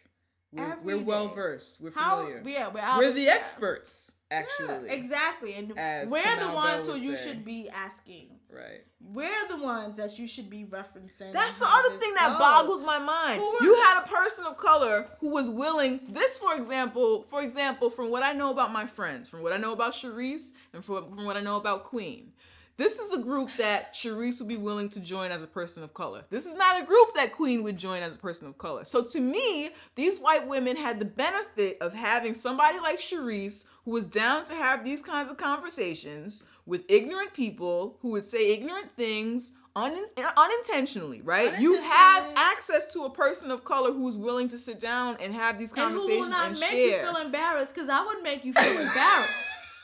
You will feel like Sharice would probably be like, okay, well, that was fucked up. Right, yes. But even as she did this, I was like, wait. She was, you know, again, the added layer to this is that Susan is like her friend. You know what I'm saying? So she felt like it wasn't really right, but it was like she was processing it slowly, you know? Sharice, right? Yeah. Yeah, because it's like, wait, I thought I fucking knew you. Yeah. This is like when you sleep with a man and then you do all these nasty shit with him and then like you just start finding out shit, and it's like, I put my penis, your penis in my mouth. Yeah. And this is the type of. This is who you are. This is who you are. You are. Yeah. Okay. So, anyways, you guys playing. We would like to stay connected and work together with women of color in the future. If you're open to that, let me know. Signed, nice white lady. Let me know. Yep. You get back to me if you're ready to talk about this race thing. Mm-hmm. Race is not a thing for us. Yep. This is our lives. Yep. It's not a thing. This is our lives. Mm-hmm. Oh. I wish I didn't have to think about race like ever. I wish I didn't have to like be reminded that I'm black. I wish I could just walk around and just be my black ass self and not have to be reminded because of the way people treat me, or because I see certain things in the media, or I can't just watch a fucking movie. I have to dissect all of this shit. Yeah. I can't just sit and I was telling you earlier how like I just couldn't like identify with sci-fi because I didn't see black people. Like all of this shit that you don't even have to fucking think about, and you fucking reduce this to like this race thing, and we could talk about it later. Yeah. Like, are you fucking serious? This is like, I'm like angry. I know. I will fuck this bitch up. Like, I don't care. Like, really? This is not just something. It's terrible. This is not just something. It's terrible. You're fucking going to work and people are acting crazy because you put some extensions in your hair. This is not just a thing. Right. Ugh, I really will. Susan. So, be happy you in Austin, Texas. Needless to say, Susan was open to actually talking with us. There was some back and forth. Sharice was also open to it, but then it was also honestly, it's kind of like emotionally draining for her to have to like relive this whole thing. She's not even here and I'm drained. Yeah. So anyway, so there was some back and forth. So we do appreciate Susan's openness to being willing to have like the conversation, because she really did not. I'm offended. It's offensive. It's I don't very even offensive. Know this woman, like, and I feel bad for Sharice because this was your friend, right? I'm like really fucking white privilege. Angry right now. White privilege is hardcore and it's deep, and this is really and this kind of goes back to that whole conversation we had the episode where we talked about Jon Stewart and fuck, I can't remember the guy's name, the black guy. But anyway, where white supremacy and racism rears its ugly head in the face of a liberal white person. Yeah. You know what I'm saying? Yeah. Where you like least expect it. And I can imagine it being worse as your friend. I don't be trusting y'all. Like I'm just like, and you know this is my struggle when it comes to me and race relations and whatever. Like, this is why I can't fuck with y'all all when it comes to this. Because you think you fucking got it and y'all never fucking do. Like, how dare you write this letter to this woman telling her how to deal with race, and you've never had to fucking deal with race. You just decided last week to have a meeting to talk about being white. You've never had to have a conversation about being white. Yep. Mind you, I've had to have a conversation about being black since I left my mother's fucking black vagina. Like, are you serious? Yeah. So I'm glad we didn't interview her, because I would have tore her ass up. Yeah. Because I'm really mad. I'm sorry, guys. No, it's really okay. Upset. I'm really upset. It's okay. So Sharice did respond to that email, and she sent a mass email, and she said, "Hey, ladies, as you already know, Shaniqua and I will no longer be a part of your club. I received an email today letting me know we can't sit with y'all just yet. Anywho, I hope your book club accomplishes whatever it set out to do." And then she put on Facebook that she just basically like kind of what we're saying about it, that she was asked not to be a part of this club and how racist it was. And then of course nice white lady had the audacity to be like offended by it, and she felt like Sharice wasn't understanding and blah blah blah. I know, I'm sorry. This last tidbit is that I'm shaking. Okay, I'm sorry. I'm also glad that she's not. I hadn't fully thought all of that through. It is very upsetting. But you were like telling me, and I'm like, no, because I don't fucking like her, and I can't. Yeah. I can't. Yeah. No, you're right. I can't. So then another nice white lady from the group. This is the last message I'm just gonna read this one straight through. But it's just very much of like the white-splaining and the apologizing, and that they don't want to be seen as bad. Don't see me as bad, even if I'm doing something that's not cool or bad or whatever. I'm a nice white lady. Hey Sharice, I realize we don't know each other, but I just wanted to first thank you for your earlier post to this group about your personal experiences with race, and I also want to apologize for what must be very frustrating experience with this still forming group. Personally, I have attended only one of these meetings and only know a couple of folks in the group, so I can't speak for others. I know for me, the group concept was pitched to me as a place where white women can come together and work on their guilt/shit, work on processing their discomfort with addressing their privilege, and challenge each other to address racism in our very much segregated Austin. Which the challenge stuff again. This is, they're not being challenging. Anyway. I'm sorry. I'm not listening. That's okay. That's fine. My understanding is that the concept was that this would happen in a space where people of color didn't have to listen to this shit from white people. As you probably know firsthand, happens all too much of the time. It's my understanding that those who organized the group were challenged by people of color in their lives to form such a group, to process and challenge other white people in order to be able to address these issues in our lives in more useful ways in both diverse and segregated settings. I say all this to let you know that I really appreciate your willingness to join such group. I'm not sure how it was pitched to you, and I realize that if I was in your position, I would be most likely feeling very frustrated and upset about what happened. Obviously, as white people, we still have a lot of work to do. Thanks for listening, Rebecca or somebody. Why? Just shut up. Just shut up or leave it be. They can't shut up. Because just shut up. White people are used to always being heard. And yes. I always have a right to speak. Yes. And I always could explain what the fuck I'm doing. And and you're gonna fucking listen. Right. And they're just used to that shit. Mm-hmm. Mm-hmm. Not with Queen. Yeah. No.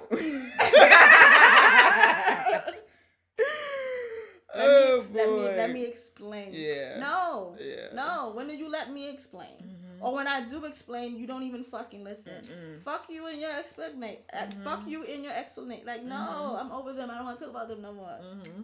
I'm done. Good day. Adieu. Sorry. I'm drinking soda. Yeah, I just had to get it out. I had to share it. I wanted the world to know this horrifically racist thing happened, and it's upsetting me and my homegirl, okay? It's upsetting me and my homegirl, okay? Because if I can't go to the group with the white ladies, where the hell can we go? Anyway, yeah, so I had to share it. I was about to cry. If we can't talk about race with the white people, then where the hell can we go? I mean, it's sad. Oh, man. Anyway, so thank you guys for bearing with that. I know that was a bit longer of a story than I had planned to tell, but I thought it was insane. And I just wanted to say, because we actually have a lot of white female listeners. And yeah, we do. We appreciate you and we fucks with you guys. And I don't know why I felt the need to say that. But because you want to make them comfortable. Well, no. I'm joking. No, not that. But I was really joking. Right. In my conversations with Sharice and Susan about like being on the show, whatever, I think that my point is there are white allies. There are people who know how to act. Yeah. You know what I'm saying? There are people who are generally interested. And there are people who, that's okay. When it comes to our listeners, a lot of our listeners are actually white women. Right. I just said that, but yes. They listen. Right. That's what I was trying. That was my point. Yeah. And they'll speak to us on social media, mm-hmm. but you can tell that they were actually listening. Right. And not just like, feeling like we're talking directly to them. We don't know mm-hmm. these women. Mm-hmm. We don't know these women personally, but a part of being an ally is listening. Mm-hmm. Mm-hmm. Yeah, and that's what annoyed me is that they didn't give Sharice any opportunity to say, I understand that these things, I will let you know if this is triggering to me. I will leave if I don't want to be a part of it anymore. Yeah. I understand the purpose of this. I'm comfortable in hearing this, but she wasn't allowed to have her voice heard at all because it was really about their comfort. My experience when it comes to white allyship, I was saying earlier, I can't fuck with it. Right. I'm working through it. Okay. Okay. But my experience with having white allies in this conversation openly has been online. Mm-hmm. I haven't had these experiences in person. Right. But they've always been online and they've always been very great. And I've have lots of white women that I speak to often on Twitter, and we're like exchanging information in ways that make sense. And I don't know if it's because it's online it makes it easier. I don't know, but it's that's how I know it is possible, because I'm having these exchanges with white women, only white women, but so I know it's possible. So I'm not just like, I can't fuck with them, you know, whatever. Yeah. It's a process for all of us when it comes to breaking out of this whole white supremacy situation. But Susan. Yeah. You played yourself. If I go to Austin, I don't even know who the fuck you are. But oh my God, please don't threaten on sight. Anyone. Now I don't even do shit. Beat up random white people in a white town. I want to get shot. Oh my God, yeah, that would be problematic. All right. Yeah. So my pit. After all of that, we still have another pit. a little pinky. A lot of pit. Mm-hmm. My pit is in response to the little feud that happened on Twitter between Kanye, Wiz Khalifa, and Amber Rose. Mm-hmm. Amber Rose the God. Yeah. Mm-hmm. I'm Muslim, so I don't just be calling things God. It's just weird.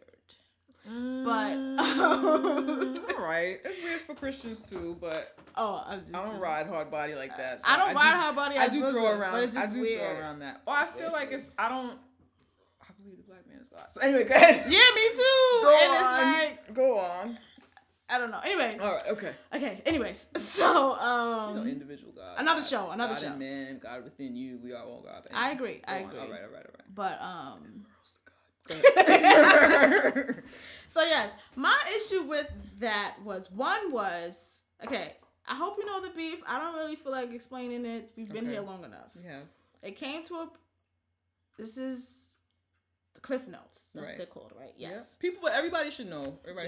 There was beef between Kanye and Wiz Khalifa went back and forth. Because Kanye is on it. Oh, let me preface this. I am a Kanye fan. I also am a Kanye fan.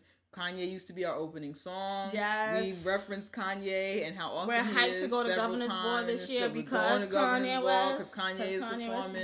So let me just make sure I preface that because, most people think Kanye is a jerk. I like Kanye, but when you do fuck shit, I'm gonna speak on it. Right. Anyway, and as you guys know, we love us some Amber Rose. Yeah. Kanye misinterpreted something that Wiz Khalifa said amongst this beef, where Kanye thought that Wiz Khalifa was saying something about his wife. Mm-hmm. So now that I have all of this, he was reacting off of that. I think that's why he's talking about my wife. Let me talk about his baby mother type of thing. His ex-wife. Sorry, Amber. I'm so sorry. I know that was your ex-husband. So now that I get that, I'm like, okay, still doesn't excuse it, but I get the anger. Why he brought her man up. Space as to why he brought her up. Okay. That's not my issue though, but we'll get to that.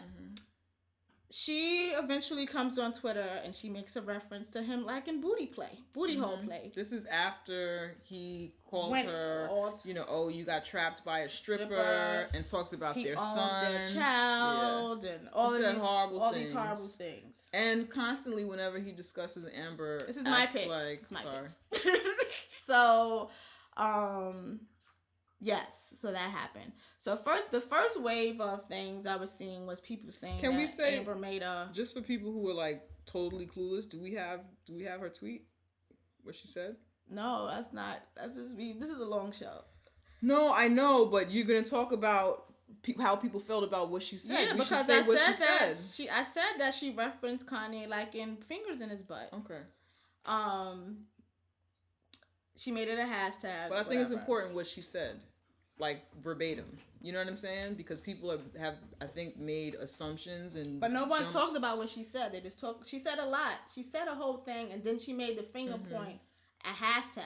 It wasn't even what she said in her tweet. Right. No one is talking about. Well, didn't she say?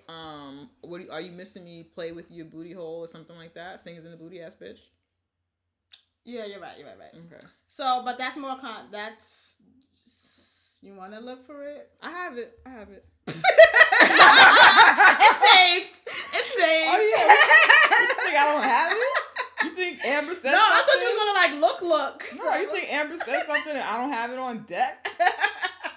think this is a game? That is hilarious. No, I haven't. No, I haven't. Wait, this is a joke? No, I thought you had to like look for it and shit. Nah, girl. All right. She said, "Oh, Kanye West, are you mad I'm not around to play in your asshole anymore? Hashtag fingers in the booty ass bitch." Yeah, that's the tweet. She did one more tweet after that, but that's the tweet that everybody's talking about. Yeah. All right. So she says that. So I see certain people, one, not a person, Huffington Post for the LGBT community retweeted it and was like, homophobic much, or this sounds homophobic or some shit like that. So I seen that first and I was like, how is that homophobic? How is that homophobic? Right. Like, I don't get it. Okay, so I seen that. Then I started seeing that more and more and more, and it annoyed me because I don't think she said anything homophobic. I agree. She said a finger was in. She did either. She did it. Mm-hmm. She didn't say, and she said nothing pertaining to his sexuality at all. She said that he likes ass play. She told everyone. Yeah, and that's your shit. Mm-hmm. If you think a man like an ass play, gay or straight, no. If you think that a man like an ass play as a gay person or a straight person is something that is homoerotic, that's your shit. That's if not what she did. The other layer to this is if you think that things that are homoerotic are bad, that's your shit. Right. She didn't do that in this tweet. Right. But she did in that tweet, what I know she did because we're friends, is this motherfucker is always bringing her up in public forums. He had a interview with the Breakfast Club a few months back where he was like he had to take 30 showers after fucking with her and all of this stuff. He at any opportunity uses it to degrade Amber. She has yet to say anything about this man, but people are saying, one, she's being homophobic, and two, like, she needs to, like, be the bigger person out of the situation. I don't know who's saying that. And enough with that. No one said bigger person, but it's like, she should be using better language. Right. Or she's talking about not slut-shaming, that she shouldn't slut-shame him. Fuck all of that shit when this man keeps coming at Amber's neck at any opportunity he can. He makes sure in public forums, I'm going to degrade her. And because she replies by saying what I had, that's why because she shades him back for once. Oh, look at her. She's supposed to be on this slut-shaming platform, and now she's going to slut-shame him, or now she's going to... Shut up! This is the thing. That's not her responsibility to uphold... let me make sure... His privacy. Exactly. And he hasn't for her at all. It has been years since they have broken up. She got married. And had a child. She's done so much shit since she left him. Let's remember that. Since she left him. But he always has to find a way to talk about her, to degrade her, to remind us that she's a stripper bitch and all this other shit. And no one checks him. And no one says anything to him. And no one tells him to check his language or leave her alone or be the bigger person or any of that shit. All of that is her job. Why? I don't understand. I don't fucking get that shit. Right. And for me, the whole thing, this is why what some people are saying is not necessarily that she was being homophobic, but that what she said opened the door to a lot of homophobia, right? Which I do agree within the Black community, the hip hop community, there is a lot of homophobia, right? And to me, that is their shit, okay? But what I felt like she was saying, as someone who... Kanye does not respect her as a human, as a person, as a woman. He doesn't respect her at all in any way, right? And he wants the world to know that she ain't shit and she's just a stripper ass bitch. And, you know, shame on any man who's with her. I put her on. I made her. Yeah. Which he did not. He did not. What he is angry about. Oh, but sorry. This is not. Can I say sorry. Go ahead. Yeah, sorry. So he thinks that she's nothing. Yes. Right? So for me, her saying, you think that I'm nothing, but at one point you were so in love with this nothing that you were comfortable enough to let me put my finger in your butt. Yes. Which to me, somebody's finger in my butt, my finger in somebody else's butt, that's an uncomfortable position. Not uncomfortable, excuse me. That's a vulnerable position to be in. And you are comfortable enough. Right. So that's my thing, is that for someone who you think ain't shit to tell the world that you that you were allowed yourself to be vulnerable enough to her, to have her fingers in your butt. To me, it wasn't that, oh, this is a homoerotic thing. It's that nobody wants to be seen as vulnerable, especially as someone who let themselves be vulnerable to somebody who they think ain't shit. Yeah. You know what I'm saying? So to me, that was the insult, and that's why Amber felt like it was an insult. Yeah. That's how I took it. That's how I took it, I didn't feel like she was trying to say, oh, you see your man is gay, or but you see this, that, or whatever. How people took it or where they brought it to, it's not her responsibility for her to not open that gate where maybe people might think something else. Because it was never his responsibility for people to not think he's calling her a slut, or people to not think she's some nasty stripper bitch. Like, no one thinks about, when he says these things, no one thinks about how he opens the door for people to fucking fuck with her and call her all types of shit and do all this crazy shit and... Once again, you know what I'm saying? No one says that to him, that he has, he probably didn't mean that, but you know how the hip hop community is. Nobody says this shit to him. Well, you know how the world treats women, so maybe you shouldn't use that type of language. And a lot of people, when they were talking about how he took it too far, they're like, oh, well, he should have never said anything about her child. I was like, did you not? Okay, yes, I agree. You never say anything about a baby. But I like how nobody's referencing that he has degraded her once again, and oh, you got trapped by a stripper, as if a stripper is not a human person. Yeah. As if there are leaked pictures out of Amber Rose that were leaked from her private and personal computer. Oh, I'm sorry. I'm like, are there more nudes? No. I realized that I'm probably saying something that you weren't going to say, so I'm going to let you say what you were saying. If there are more places where I can look at Amber's naked body... No, I don't know if lots of Amber naked, but if I do come across Amber naked, I will send it to you. She just looks really good. She's gorgeous.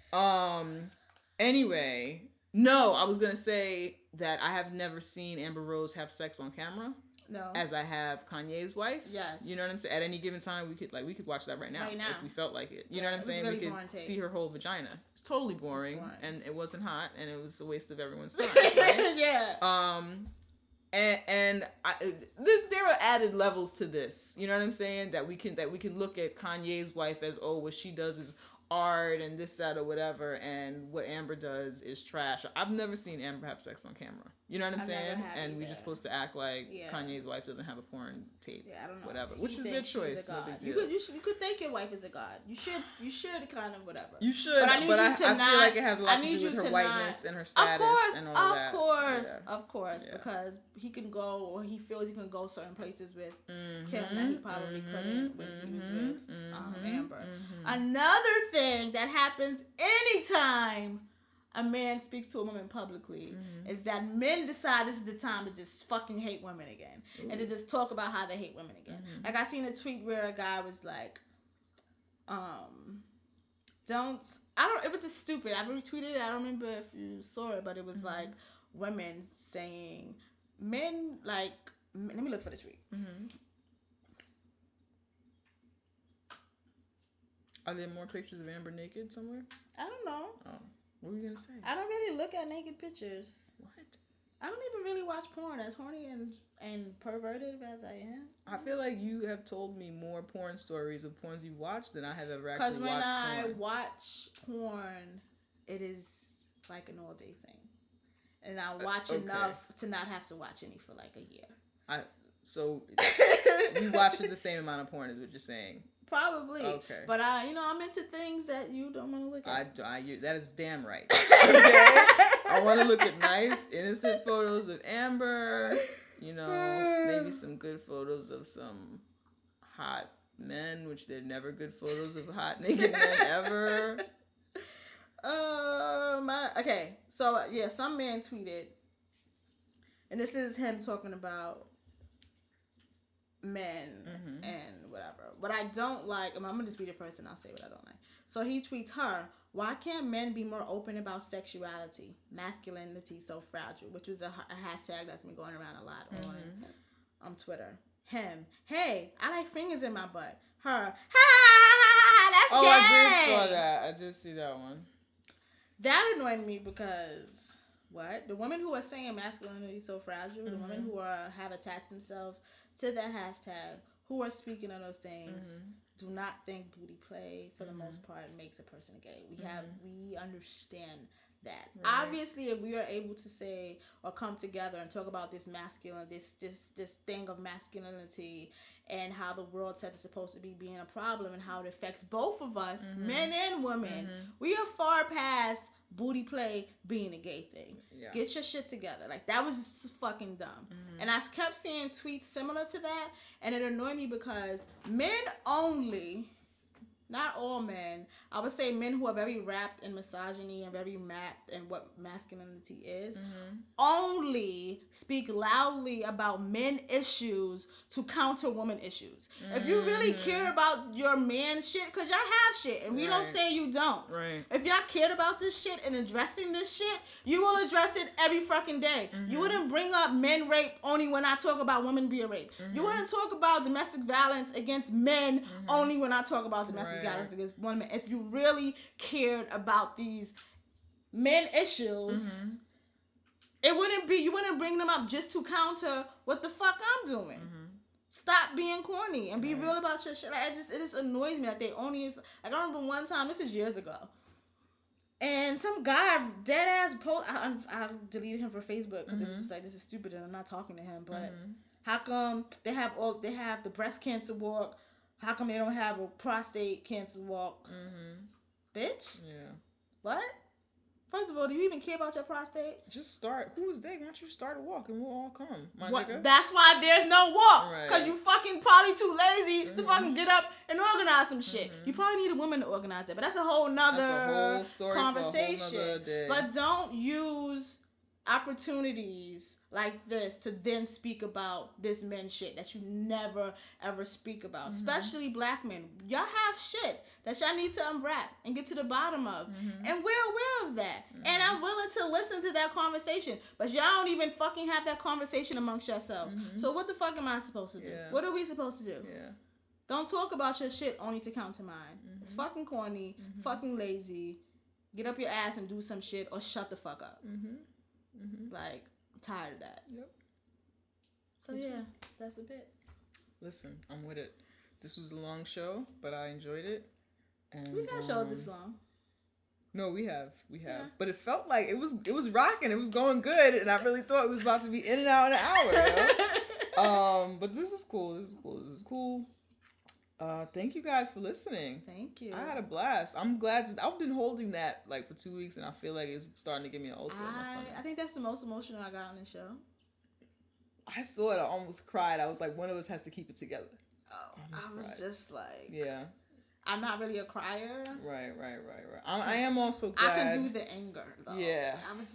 I was probably almost angered to tears because, you know... I saw you. I like how you're trying to say you were not, but I saw you. Your eyes were watering and red. Yeah, because those... Right. Those are still tears, though. No, I know that. I'm just saying that it was that, like, I'm going to fuck you up. Yeah. So, yeah, I'm also glad that we did not have Susan as a guest. I appreciate her willingness to talk to us. Yeah, that's it, really. Thank you for that. You guys can find us on... Oh, you know what? We should do that first? Let's do this first, yes. So, everybody knows we did a photo shoot if you follow us. No, they don't. We never said we did a photo shoot. All right, never mind.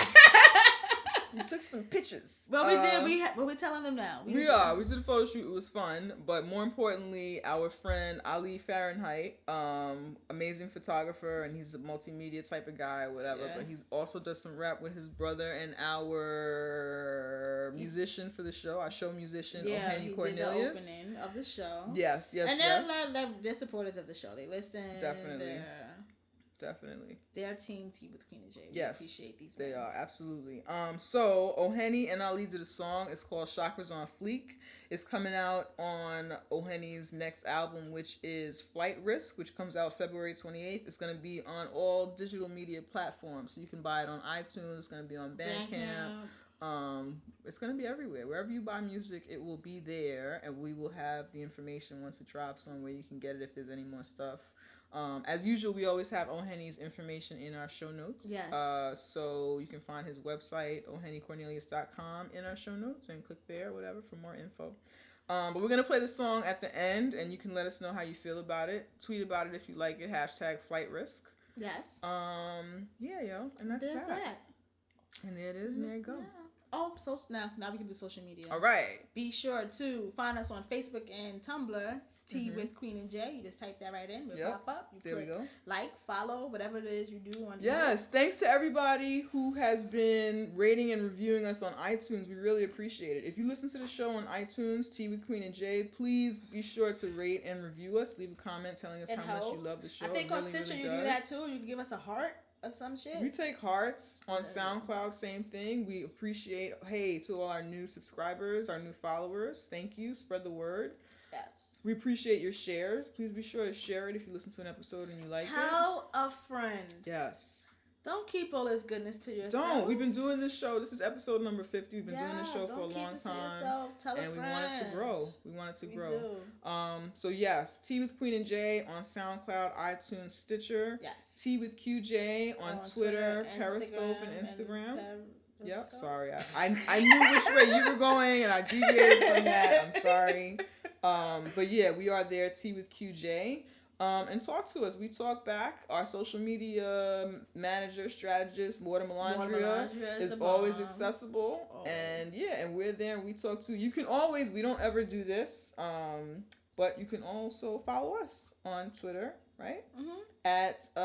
I'm at Janicia F, JANICIAF, as in Frank. And I am at The Queen Speaks with an _ Womp, womp, womp. Someone has this Queen Speaks, and they've been an egg for years. Ugh. I hate that bitch. That is whack, yo. Yeah, so. That is whack. I have an _, and it has to stay now forever because it's been there. Yeah, so. But if you go to Tea with QJ, it'll come up. No, but even if you put these queens, the Queen Speaks on Twitter, both of ours will come up. Right. I'm the one that's not the egg. I'm the human. Yes. But if you go to our Twitter page, Tea with QJ, our Twitter handles are in there. And I'm really not looking to get mad followers. I really just like talking to you guys. So if you want to, hit me up. Don't be weird. I'm going to let y'all know right now. I don't like no weird shit. Okay. Somebody follow me on Twitter. Uh-huh. I had a tweet from 2 years ago. I saw that. I actually saw that. The Ramadan tweet? Yes, I did see that. I had a tweet from 2 years ago. It was creepy. And I was like, my breath stinks. Thank you, Ramadan, because I was fasting. He's a fetishist, though. I read his page. It's disgusting. That a lot. It's the second time I had someone foot person, because I wrote about barefoot people, and he was sorry. I don't with that weird shit. Don't send your weird friends. I was going to block him. I blocked him. No, I blocked him, and I just read his tweets. I just blocked him. I might have kept it so that I could monitor the situation. I blocked him. For what? Somebody. Why? Well, he wasn't stalking me. I had to monitor. I figured you could block. I'll watch the situation. He doesn't. If somebody just found me online. Murdered, then I could make sure I'm there. Murder me. Right, but I could see it coming if something's about to go down. Listen, that's friendship. All right. Thanks for listening, guys. Bye. We had a blizzass. It was the biz on. Until next time. Don't be a Susan. Don't be a nice white lady. Ever. Oh! QQ! Cha-ching! Flyer risk. My chakras on fleek. My chakras on fleek. Catch me walking bare feet. In the gardens of NYC. C, C, C, C, C, C, C, C. I'm looking to get my motorcycle license so I can buy a Vespa. We can cruise down the west side of the Heights screaming Wepa. End up in Key West or Kew Gardens. I tell you I'm dyslexic. We listen to Room Marvin. I say, ooh, I'm starving. Really? I could eat. We go to West Malibu for some lobster and crab meat. Sit in the sun, vitamin D on fleek. Cold wine, baked weed. Let's meditate together. Find our center. Let's levitate together. Combine our interests, Pinterest, Skinterest. Let's stay up till we need some rest. Put your head asleep, my chest. I know you rock the beat the best. I know you like to sing, you blessed. I know you keep it simple. I never seen you stressed. That's what I like about you. Ginger tea with honey. You got some spice about you. Somehow you sweet. Picnic baskets to the beach. I don't even know where they sell these. Ah, that's a swell breeze. There's no telephone to separate what you have to tell me. Show me your colors. I'll redesign your body, henna. And when you get on, put me down like Jadena. My chakras on fleek. What you say, Jadena, henna? I don't know. Put me down like Henny.